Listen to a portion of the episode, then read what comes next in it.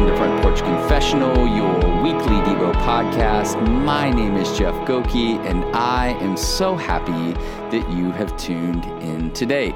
Welcome to episode number 29. Well, well, well, this has been uh, a very interesting week. I imagine for so many of you, this one will go down in the books. Uh, this will go down as a week where we tell our kids, man, it was so crazy. One week, everything it was fine. Uh, we were traveling around and going to grocery stores like it was no big deal.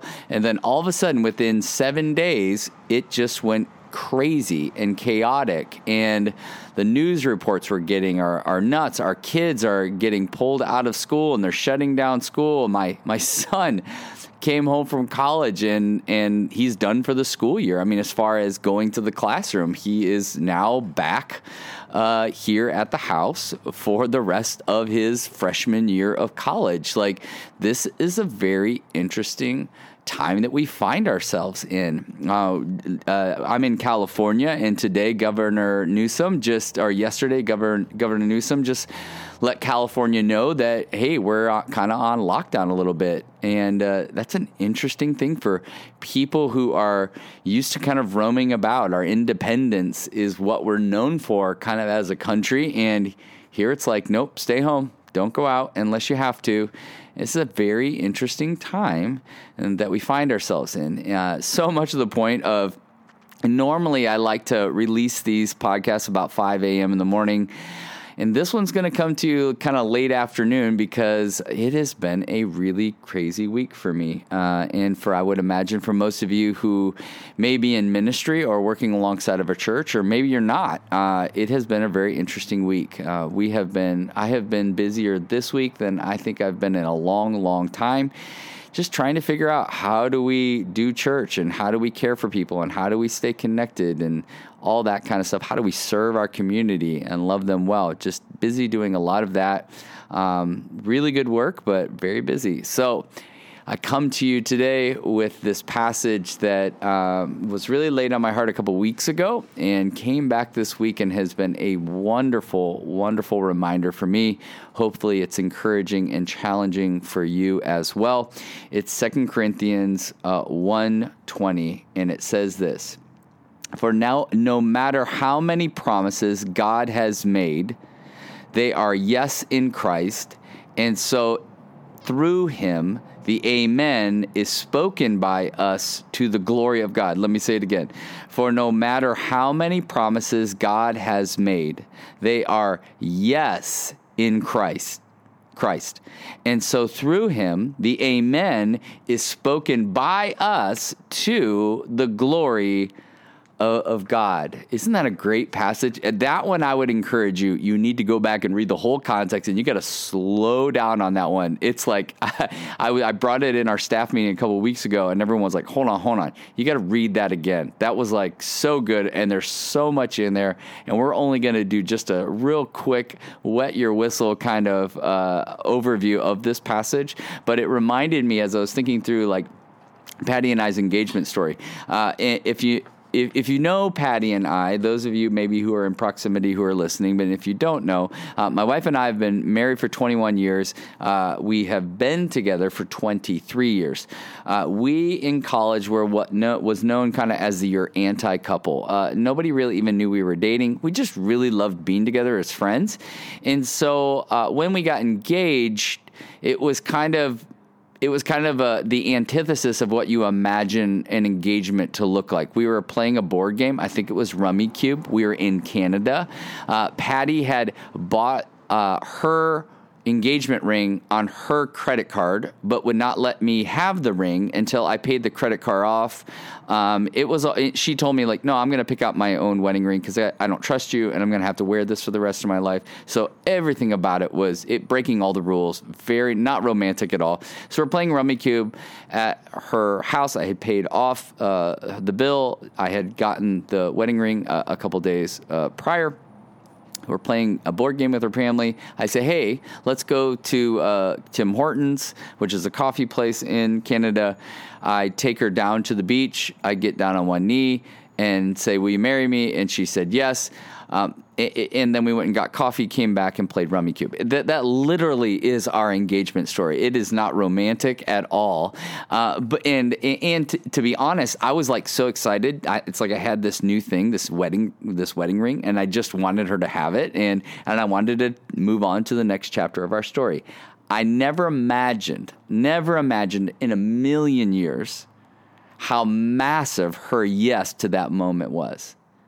I never realized how massive her yes to going through and marrying me, uh, how massive that was. That promise, that commitment that I was making to her and she was making to me, how massive that really was and what that implied and what that meant. Like it was a massive commitment that has caused me to sacrifice everything and so many things and i can't say that i i've always done it great but i've had to sacrifice so much like like me have you ever come to understand how important a promise is how important a promise is like you said yes some of you said yes to having kids right? You were like, let's have kids. That'll be awesome. And then all of a sudden now you have kids and you're like, holy cow.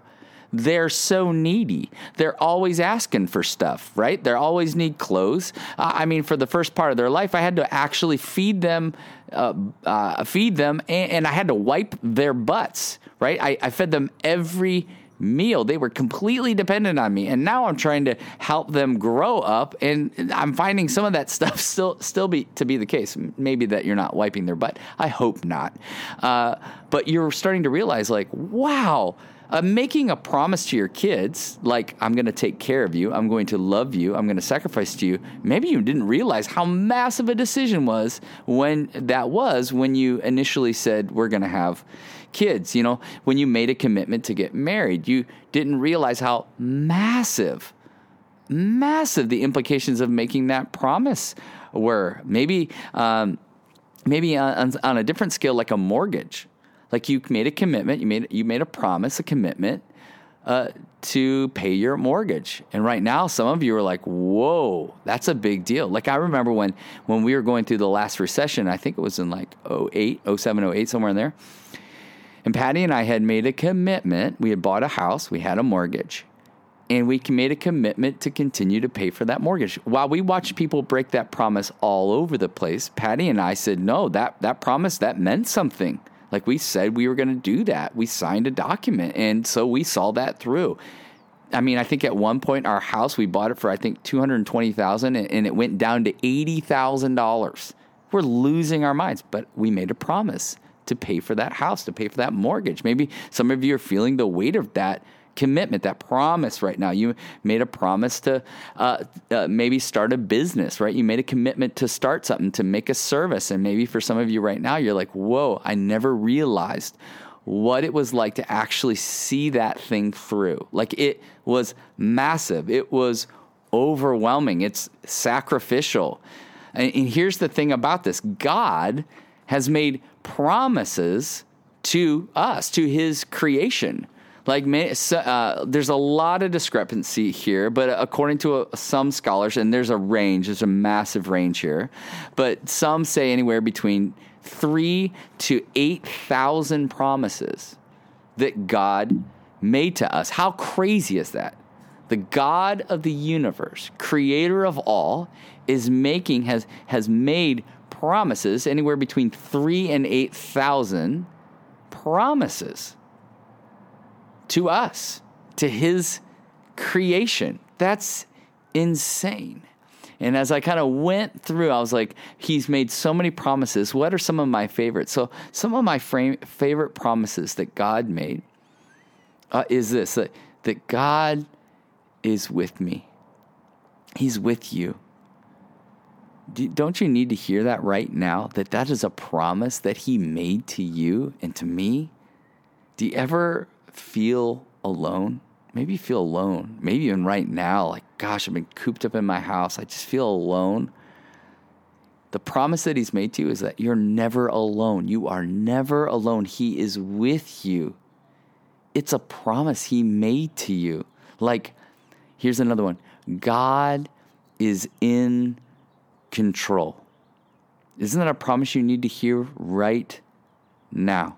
God is in control. When everything feels out of control, you can take this one to the bank. You can find reassurance in this truth that God is in control. And remind yourself of that. God, thank you so much that you are in control, that you know my comings and my goings, that you know the future, you know today. You know what's happening tomorrow, and in the future, you are in control. That God, here's number three, that God is good. Maybe you need to hear that right now. He's good. He's so good. Good exists because God exists. Every smile, every sunrise, every sunset, every rainfall proclaims His goodness as He allows this spinning ball of rock in the universe to be cared for. He is good. And even in your circumstances where it feels like everything's out of control, He's good. He's got you, right? He is our provider. He's Jehovah Jireh, our provider. Do you feel worried right now? Many of you I know are worried about that paycheck, about paying your bills, and where's it coming from? God is your provider. God is your provider. And if you just continue to spin around in that, you, you might forget that He is going to provide. And that's why He, in Matthew 6, He's like, look at the birds, look at the flowers. I'm providing for them. You know, that it rained in Southern California here for the last week and a half, which is a surfer that really bumps me out because I can't go in the water. But I'm watching all of creation respond to it out here on the front porch. Like the grass is growing, everything's greener, the birds are alive, the flowers are coming out, it's blooming. Like I'm walking past our lemon tree and I can smell the aroma from the lemon tree, a reminder that God has provided. And why is that important? Why is that important? These are just a few of the eight 8,000 promises that God has made to us. But the real beauty of this passage is this is that yes, that God made all these promises, but that Jesus is the yes to all of God's promises. He is the one that restored it all. And, and this is what's going on here that Christ opened a closed door to all of the promises that God made for us. You see, we were enemy of, of God, right? And had Jesus not come and died for you and I, the door is still closed on those promises, many of those promises. And today, maybe you just need to hear that, that Christ opened the door for you. So whatever happens, good or bad, we are a people who God loved enough to send his son in order for us to experience all of his promises. All of us, all of his promises. Christ is the yes to all that God has promised to you and to I. He's faithful. That's a promise. He's a faithful God and he sees you right where you at and he loves you and he says can't you see how i responded? I responded by sending my son to open the door to to to ha- let him be the yes to all the promises that i have for you. And what is our response? Our response to that is amen which literally translates so be it. Maybe you didn't know that but when you say amen, when you say when you're praying and you say amen, you are making a proclamation that says, "So be it. Your will, your way, your glory." That's what so be it means. We should be the so be it people of God as a result of what Jesus has done for us, as a result of God's great love, opening all the doors to all the promises that He has made to you and to me. And so, what we can do as the people of God is that in the good, we can say this so be it. Amen. because of what Jesus has done. And in the bad, we can have that same so be it. Even in the bad, we can say amen because we know, we believe, and we bank on the promises that God has made to us through Jesus' yes on the cross, opened the door for us to have that, that promise, those eternal promises that ultimately, no matter what happens in this world, this is not the end because of what Christ opened up by his yes. So, let our amen not just be in word, but in a way in which we live our lives. Where do you and I need to live out our amen right now? Where do you need to be able to say to, to God Almighty, so be it, so be it, so be it, so be it? We thank you, God, that we are a people of your promises because of your Son, Jesus. Give us the strength to live an amen kind of life. So take a breath, reflect, and believe that the God of the universe is near to you in your own heartbeat. Until next time.